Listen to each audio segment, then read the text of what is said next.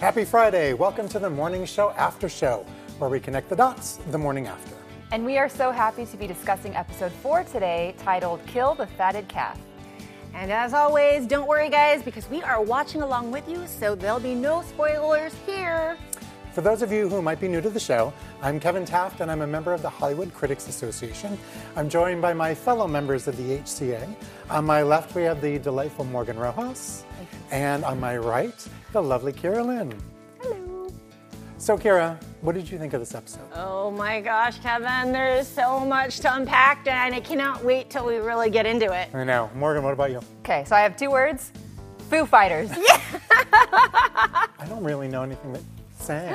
How I dare know. You? I know. Was it not my generation? Oh. I don't know. Oh, and we are loving the comments you guys actually are posting on our YouTube page and on our Twitter page, so keep it up. And maybe your comment will be featured. And I have two comments Ooh. That I would love to read to you guys Ooh, if yes. you're ready. Bring it on. Okay, so the first one actually touches my heart. It says, um, since y'all talked about dogs being on the show, does that mean that you three would bring your dogs on the show in the future? Absolutely. Yeah. It was really funny because when I was interviewing Mark Duplass, my dog was actually scratching at the door. And I was like, sorry, guys, let's just put that on hold. Let me open the door because she will continue to do that. And at the very end, and we completely cut this out, but he was like, now, he was like, it was great to talk to you. Now go play with your dog. So, mm. so she what would. A good guy. I don't have a dog, but if anybody would like to give me one um, and a bigger apartment to house the dog. We can um, share mine because mine, yeah, he, he needs a lot of Um, activities and things to do. So I think being with new people would be great. What oh. kind of dog do you have? I have a border terrier. Oh. His name is Ernest. Cute. Oh. I have a chihuahua. Her name is Holiday. So maybe Ernest and Holiday can be oh, best friends. I love friends. It. Let's do it. Cool. Um, second comment says, the episode breakdowns on your show really keeps the viewer thinking. Keep up the great work. Oh, guys. We like that. Thank we you. We do. Thank you. We appreciate that. And here's your reminder that while you're hanging out in the comment section, please don't forget to subscribe, like, and turn on that notification bell so you don't miss out on any of that amazing Hollywood Critics Association content. And we have a segment for fan mail where we talk about the fan mail that we received, and we got a question actually from Carly Schneer. Will we get further insight into Corey's backstory to learn more about his motivations and, most importantly, what is going on with him and Bradley because the show's hinting at something. First of all, what are we going to call them? Because you know, eventually, they're going to. So I came up with Cradley or Brewery. Cordley. Cordley. Cordley. Cordley. You know. Cordley, Cradley, Brewery. Well, Cradley is funny. Because, you know, Chalix. There's, there's right. Cordley. Yes. You know, it was funny because uh, we were talking about this off camera. You know, I kind of got a bit of a hint be- of something between them in season one. Mm-hmm. And for me, I was like, oh, I would like to see that because, you know, you'd want to get two beautiful people together. And that's Corey and Bradley. But I felt that was a little too obvious. Yeah.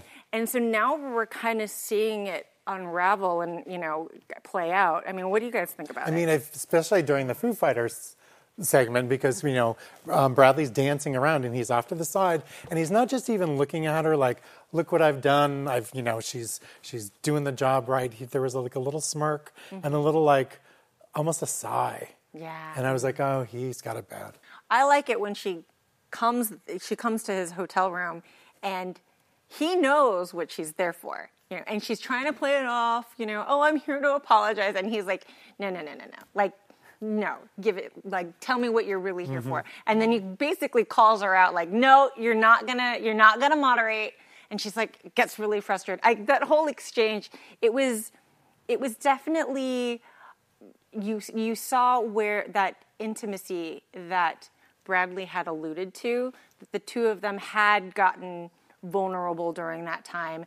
And that sort of an exchange where it was like he knew her so well that he he kept pushing her. Like, what are you really, you call that a, you know, challenging her. You call that a, an apology? Okay, well, if this is the, you know, this is an apology. And then he just kept digging. And then to see her dig back and to see him give that wonderful monologue, you know, where he does his Coreyisms and like the whole trust me, you, everything yep. that I do is for your benefit and you absolutely need to trust me. That's where I was like, that whole backstory makes sense. We would like to thank you guys so much for that question. Don't forget, if you'd like to send us over a comment or a question for one of us or have a question for a possible upcoming guest, please send those over to shows at Hollywood Critics Association dot com. Your question could be featured here or be answered by one of your favorite actors from the show. You guys, it really can happen, so please send that over. Speaking of guests, we are lucky today to have Desean Terry with us, Daniel Henderson. And with this episode, we have certainly seen a new side of Daniel. Hey, Desean, thank you for joining us today. Hey, I'm excited to be here. Thanks for having me. In this episode, Daniel tells Mia, quote, a U B A often excuses the bad behavior of white folks and disadvantages people of color. It's true, and Mia admits it.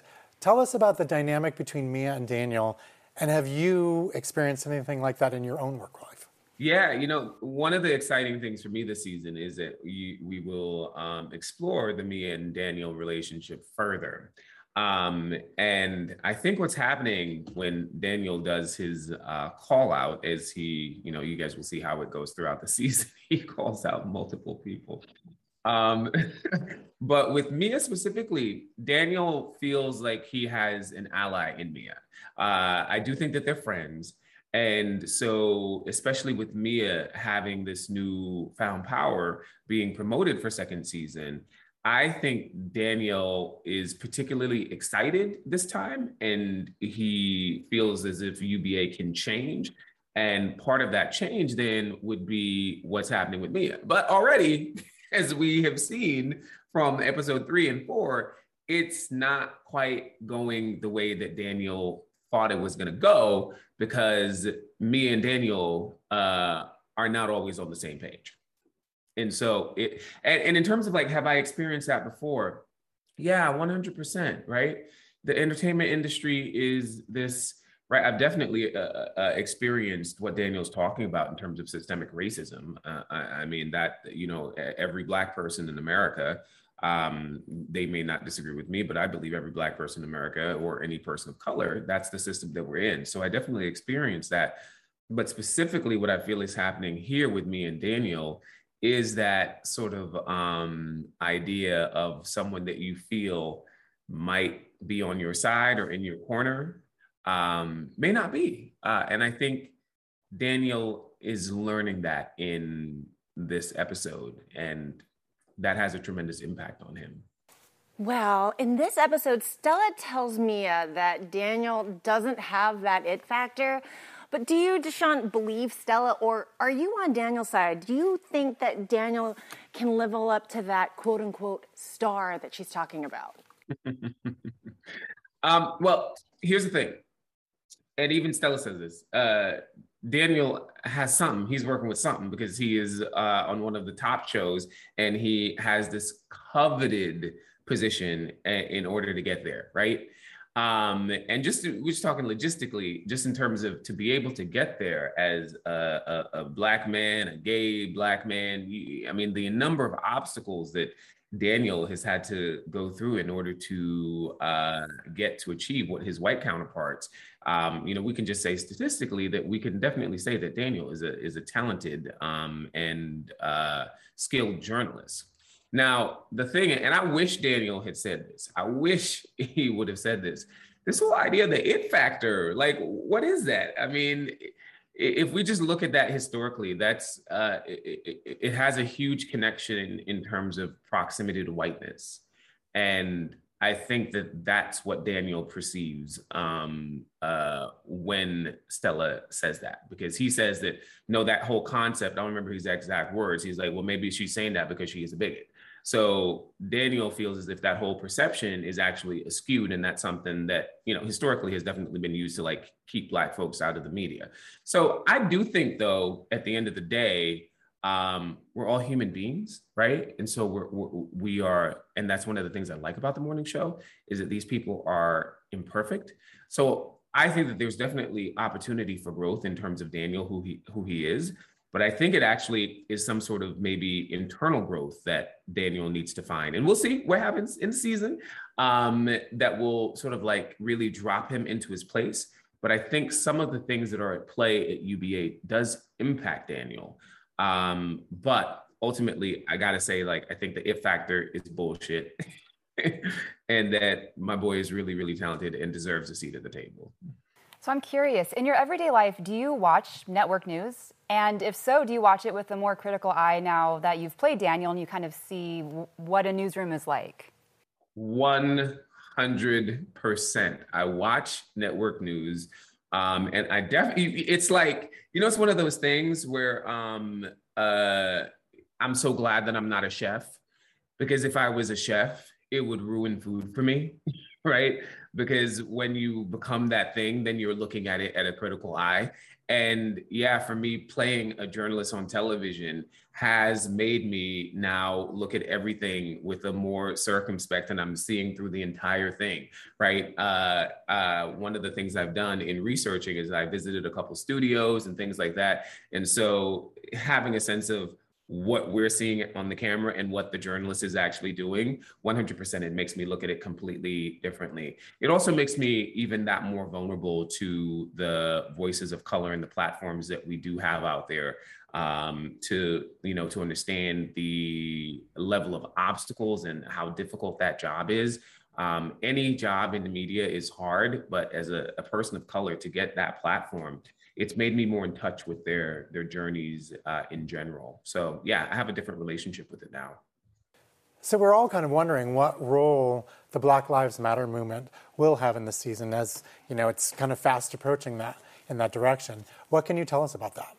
Well, you know, we are pre-George Floyd um, because we're at the top of the year, right? If we we're, we're looking back on it.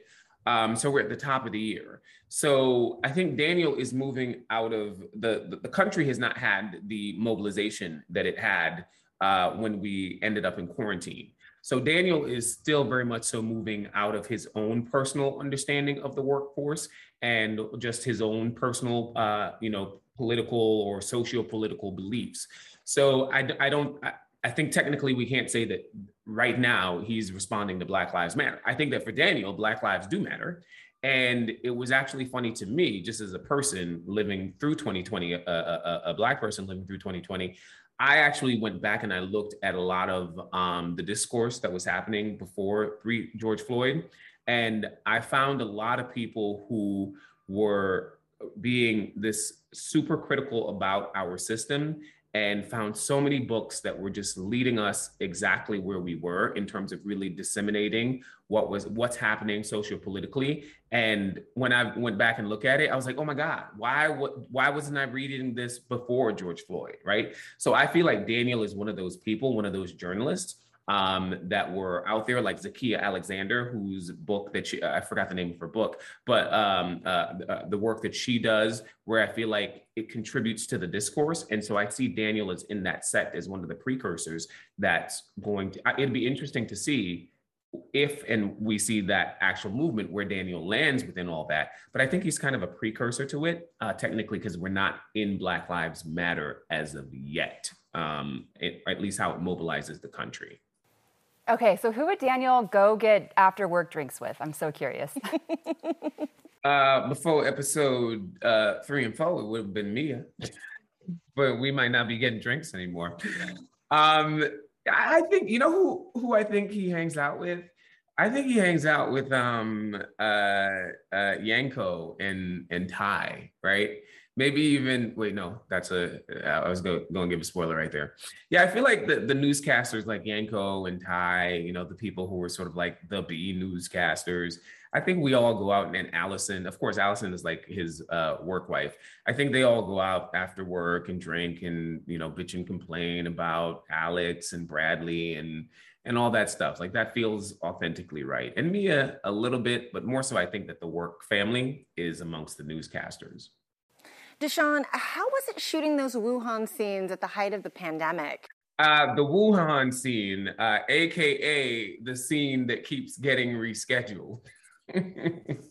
That's what I think about it.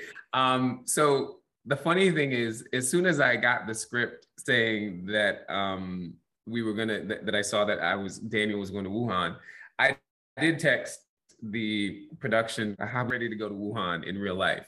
Um, and they were like, no, we're doing everything in L A, and, you know, which was amazing. I was like, I don't know how you guys are gonna do this.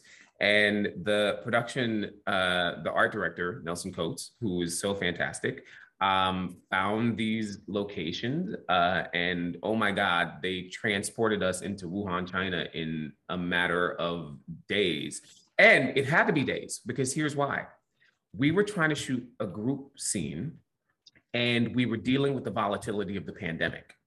And so there were a couple times when we had to reschedule because it just wasn't a good idea to have a group scene based off of the COVID numbers. So we had to reschedule it a couple times, and then eventually we got it done. We shot that, I think we shot the bulk of episode three altogether, and that was one of the lingering scenes. The group scenes had to be rescheduled because of also uh, with uh, the COVID numbers and what we were getting. So, um, it was cool. I felt safe when we did it because we took so many precautions to get there, but it was impressive in terms of what we've done artistically, but also so eerie, so eerie to think that this was the chaos that was happening in one city, and that we just ignored that because we wanted to just pretend like nothing was happening. And so that part of it was just very eerie and, uh, you know, fun and exciting to, to to do it, though, to take the journey. Okay, so we have to talk about the song. What was going through Daniel's head, and what was it like for you to perform it? um, first of all, it was fun. But I do have to say, I have to just put it out there that I am a better singer than Daniel, just so everybody just, just understand that, okay? Um, uh, the song was fun. Um, And we went through different versions of it. We had different ideas of what was going to happen. You know, um, uh, we even had different songs. Uh, and then what we what we landed on, and I'm really happy with where Carrie landed on, is that it turns out to be this just messy, uh, you know, cra- crazy moment. And that was fun. It's always fun to like play a train wreck. Now, in terms of what was going on in Daniel's head, so I think what happened is that Daniel has seen now Alex and Bradley and other people um, just take power, just usurp power, and they've been rewarded for it. So as miscalculated as his decision may have been at that moment, I think what happened is that Daniel is saying, you know, if the, if not playing by the rules is what's getting other people this attention, in a split decision, in a split moment decision, what he decided to do, okay, well, I'm just gonna do the same thing because I've been playing by the rules and it's, look where it's gotten me. And so he decides that he wasn't gonna play by the rules in that moment. Um, so it's a direct action to what he's seen happen at the network before. Thank you so much, Desean, for joining us today. We can't wait to see what happens with your character this season. It's coming to America. Thanks, Desean. Thanks, Desean. Yeah, so fun. Thank you, guys. The top trending topic this morning is it's Alex Levy. Whoa! It's Alex Levy. Whoa. Whoa. Oh my gosh! I've arrived, guys. Yes, you, you can quit now. You can quit. No, no, don't, don't quit. I can. I can. No, wait. I just, just got packed. All right. The people are saying, "Thank goodness Alex Levy's home. Coffee doesn't taste right without her." That's very true. Nice. Oh, that's very sweet. It did taste different today. O M G! So great to see Alex and Bradley together. Aww. Bradley without Alex is like Rose without Jack. Oh, oh my gosh! Wow. Thank you. Yeah. Twitter user C R V Crab says, um, "Alex." Alex Levy, modern-day hero. Yeah. yeah. Hashtag feminist god. Okay, okay wow. that's enough. Amazing. I think we've heard enough of this. Oh, no, no. Okay, now let's jump into our other favorite part of the show, talking about some of our favorite moments from this week's episode. Kira. Yes, Mister Taft. Begin, please. Oh, you know... Am I your teacher? Yeah. Yes, Mister Taft. Yes, Mister Taft. You know, I said this a couple episodes ago. I'm so happy that, you know, they finally have an Asian American character on the cast, and we kind of get a little bit of Stella's backstory. She, she's definitely shown a little bit more prominent in this episode, mm-hmm. and My, one of my favorite scenes, it doesn't necessarily have Stella in it, but it's when Alex is in the dressing room and she's kind of like going off. Alex feels that uh, she doesn't want to be told what to do by this young woman with no thirty-three experience. Yeah, thirty-three. Wow, what am I doing with my life? I'm thirty-three. Like, geez. To be that accomplished, but it's kind of like, oh, you know, she feels that that Stella doesn't have enough life experience. There's our Alex. That's the Alex that I was yes. waiting for. And here she finally makes her appearance. What do you guys think? Yeah, I, okay, so I love a good music moment. So, of course, the Steve Carell, uh, Shut Up Your Face by Joe Dolce, I believe. Actually, interesting fact that I found out, that song was a multi-million dollar selling song. Really? Fact. Well, Wikipedia fact. Fact. But, like, fact, apparently. Yeah, crazy. But I, I loved that moment in that scene because it, for the first time, at least in my opinion, kind of humanized Mitch in a way that he wasn't being victim shamed like at the gelato place. He was actually being a little goofy and kind of lightening up a little bit. And not that we need to necessarily feel a lot of sympathy for him yet, because it is still a bit early. He still kind of has to prove himself. But I liked seeing him happy and singing and dancing and kind of getting a little bit more comfortable with his new reality and his new, you know, life as it is right now. Right. Yeah. Which it brings up my favorite moment um, was Mitch and Paola. So mm-hmm. I love their chemistry and their dynamic together. Um, and I was fascinated by the scene when she goes in to kiss him on the neck. And he was like, no. Yeah. You know, while it's hard to feel bad for men and or women that do the things that Mitch did in the past, mm-hmm. they're still human beings. Mm-hmm. They're flawed, but we all are. And then when do we allow for the forgiveness? But to see him so afraid of, they're not even working, I mean, they're kind of working together, but not in an official capacity. Mm-hmm. And him still afraid, like... It, it was trauma. Mm-hmm. Like that little simple action, he, the, the how... fast he stuffed like he stiffed up and was like, don't do that. So what about uh, Mitch's wife calling him? The news that Hannah is in the middle of this like smear campaign that is being sent to different outlets to see who's going to like, pick it up, and Mitch kind of loses his mind and gets really upset. I thought it was interesting how, you know, he's trying to convince Paige that he's not behind it, and that is that kills him. That, you know, Uh, he's like, I, he's trying to convince her, I, I have nothing to do with it. Right. And you can hear Paige on the other line going, I don't believe you. Right. That That's where Mitch ends up calling Corey to, you know, tell him what's going on. And, and I like that exchange between the two of them. They were kind of, you know, battling each other. Corey was, you know, getting on Mitch's case, like, oh, you know, you're definitely, you you definitely had a hand in this. And then mm. Mitch basically going, well, yeah, I'm the bad guy. I get it. You know, I'm doing my time. You know, it, basically that sort of, I I liked seeing them kind of go at it because yeah. you hadn't really seen that since.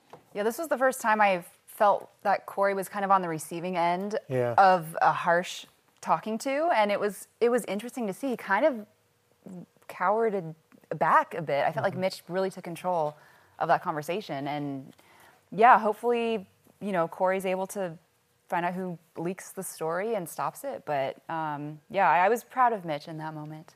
Yeah, to kind of piggyback off of that um, whole taking responsibility and like learning and that he's now learning something. Then we have Yanko, who made the comment about the spirit animal. Now it's trending negatively towards him. Mm-hmm. And he doesn't want to apologize. And he's forced to, but it's kind of vague and half-hearted. And they're like, this isn't going to be helping anything. But, you know, like, do we understand kind of his reasoning of, like, why do I have to do this? And then, I, you know, it's like, I think his feeling is, am I doing it with malice or ill intent? Or did I just make a slip? But at the same time, he's not learning that in this day and age, I can't say these things. Yeah. And he's just pushing against it, like Mitch was kind of pushing against what he did, mm-hmm. and has now gone like, oh, okay.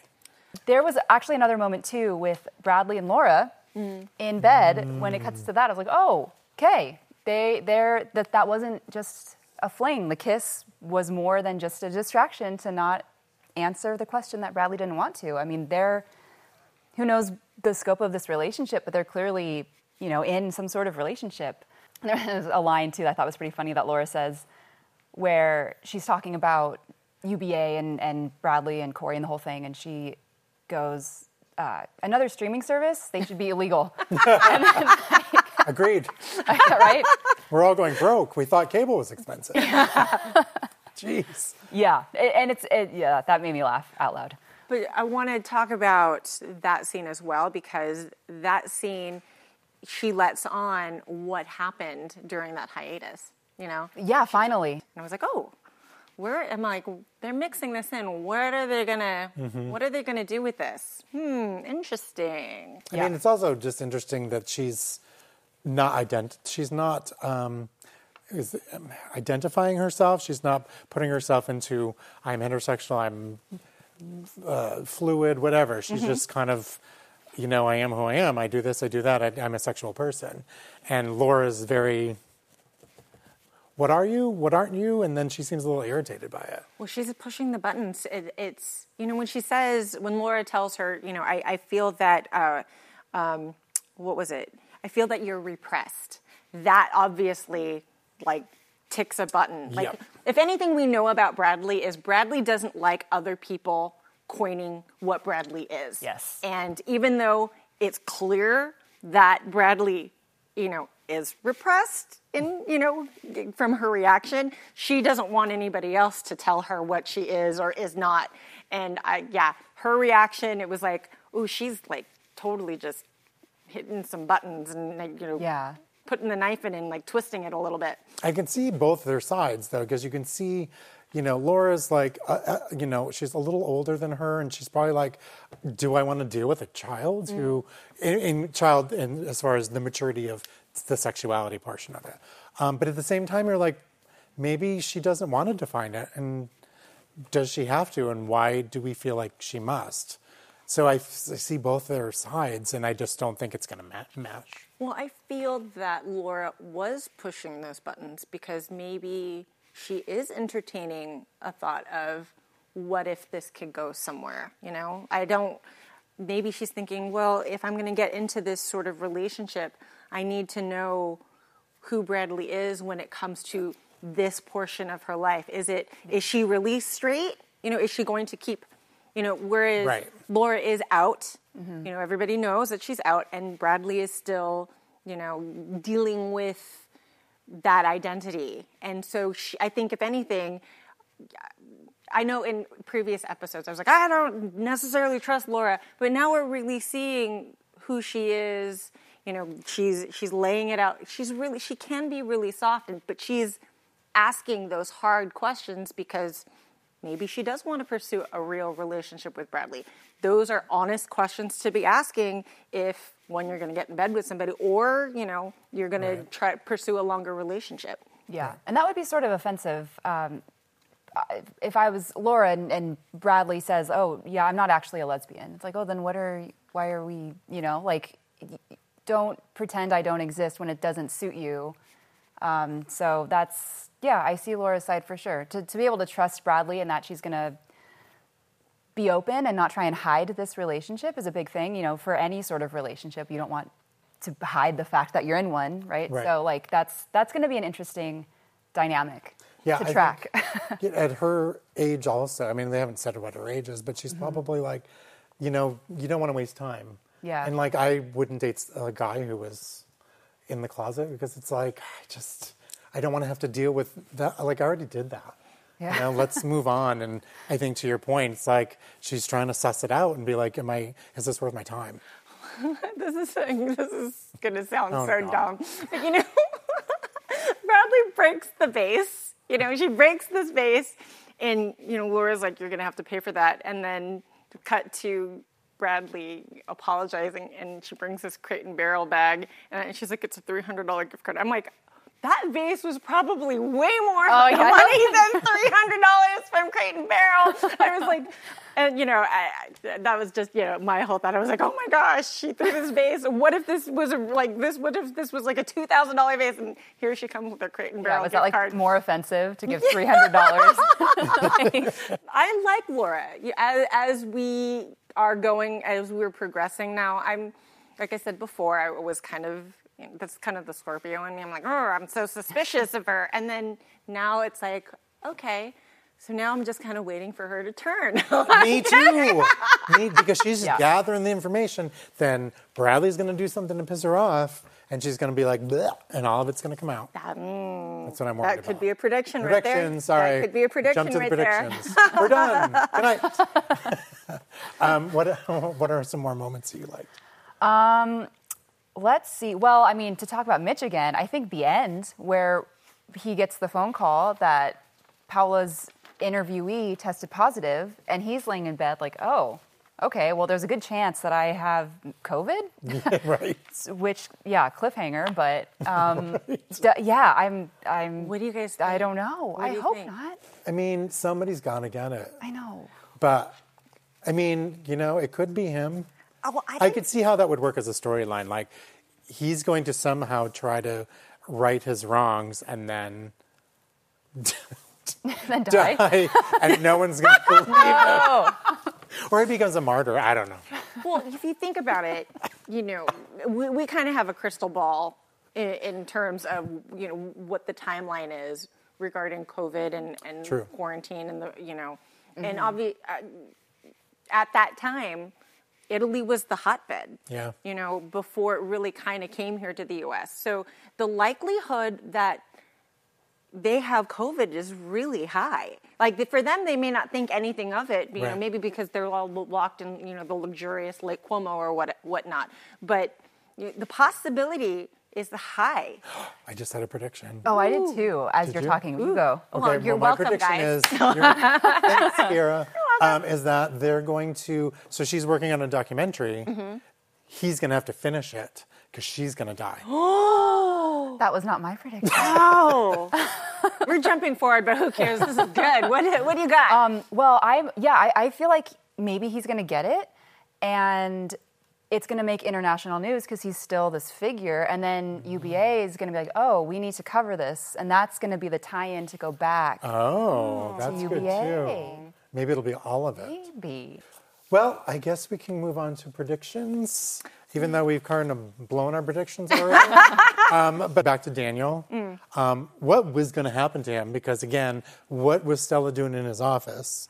Um, but his talk with Mia was really eye-opening, and it's interesting to see her put aside her, I guess, personal needs mm. f- with her career needs.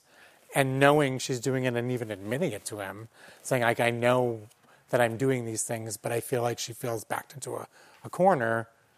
But I do feel like if we get to the Black Lives Matter thing, then mm. she'll either turn or the two of them will butt heads on what they believe and not believe. It'll be interesting mm. to see. Interesting. I, I predict there's going to be a weird love triangle between Corey, Laura, and yes! Bradley. Yes! Like... Yeah. Could be. That's all sure. I'll say. I'm just worried about their dynamic because it seems a little yeah. mother-daughter at the moment, but right. who knows? Who knows? So, you know, I really liked that showdown between Corey and Stella on the phone, you know, and it, it showed how cool and collected a little bit of that, you know, Lucy Liu. a little bit of that Lucy Liu. But I re- like, I really feel that... You know, she definitely has more to say. And so whether or not that showdown's going to be with another another one with Corey or maybe maybe a, maybe another higher up, I don't know. But she definitely, there's there's more to Stella. That's what I'm predicting because she's obviously super smart. You know, uh, she's awful, you know, she's young for somebody in her position. So just to, to have, like, it, it's like setting it up for something good. What that good is yet, I don't know, but I'm I'm rooting for it. Yeah, well, something's bubbling for sure. She's yeah, keeping a lot in, and she's gonna ex- she has to explode at some point. I agree. Well, we could go on and on and on about this episode. Clearly, yes, um, but our time is up. That brings us to the end of the show. Uh, please don't forget to like, comment, subscribe, hit that notifications button. You can tweet us at uh, at H C A Critics and follow us on Instagram at Hollywood Critics Association. Thank you for joining us here at The Morning Show After Show. I am Kevin Taft. I am Morgan Rojas. I'm Kira Lynn. And this is The Morning Show After Show. See you next week. Bye. Good job, guys. Finger gun.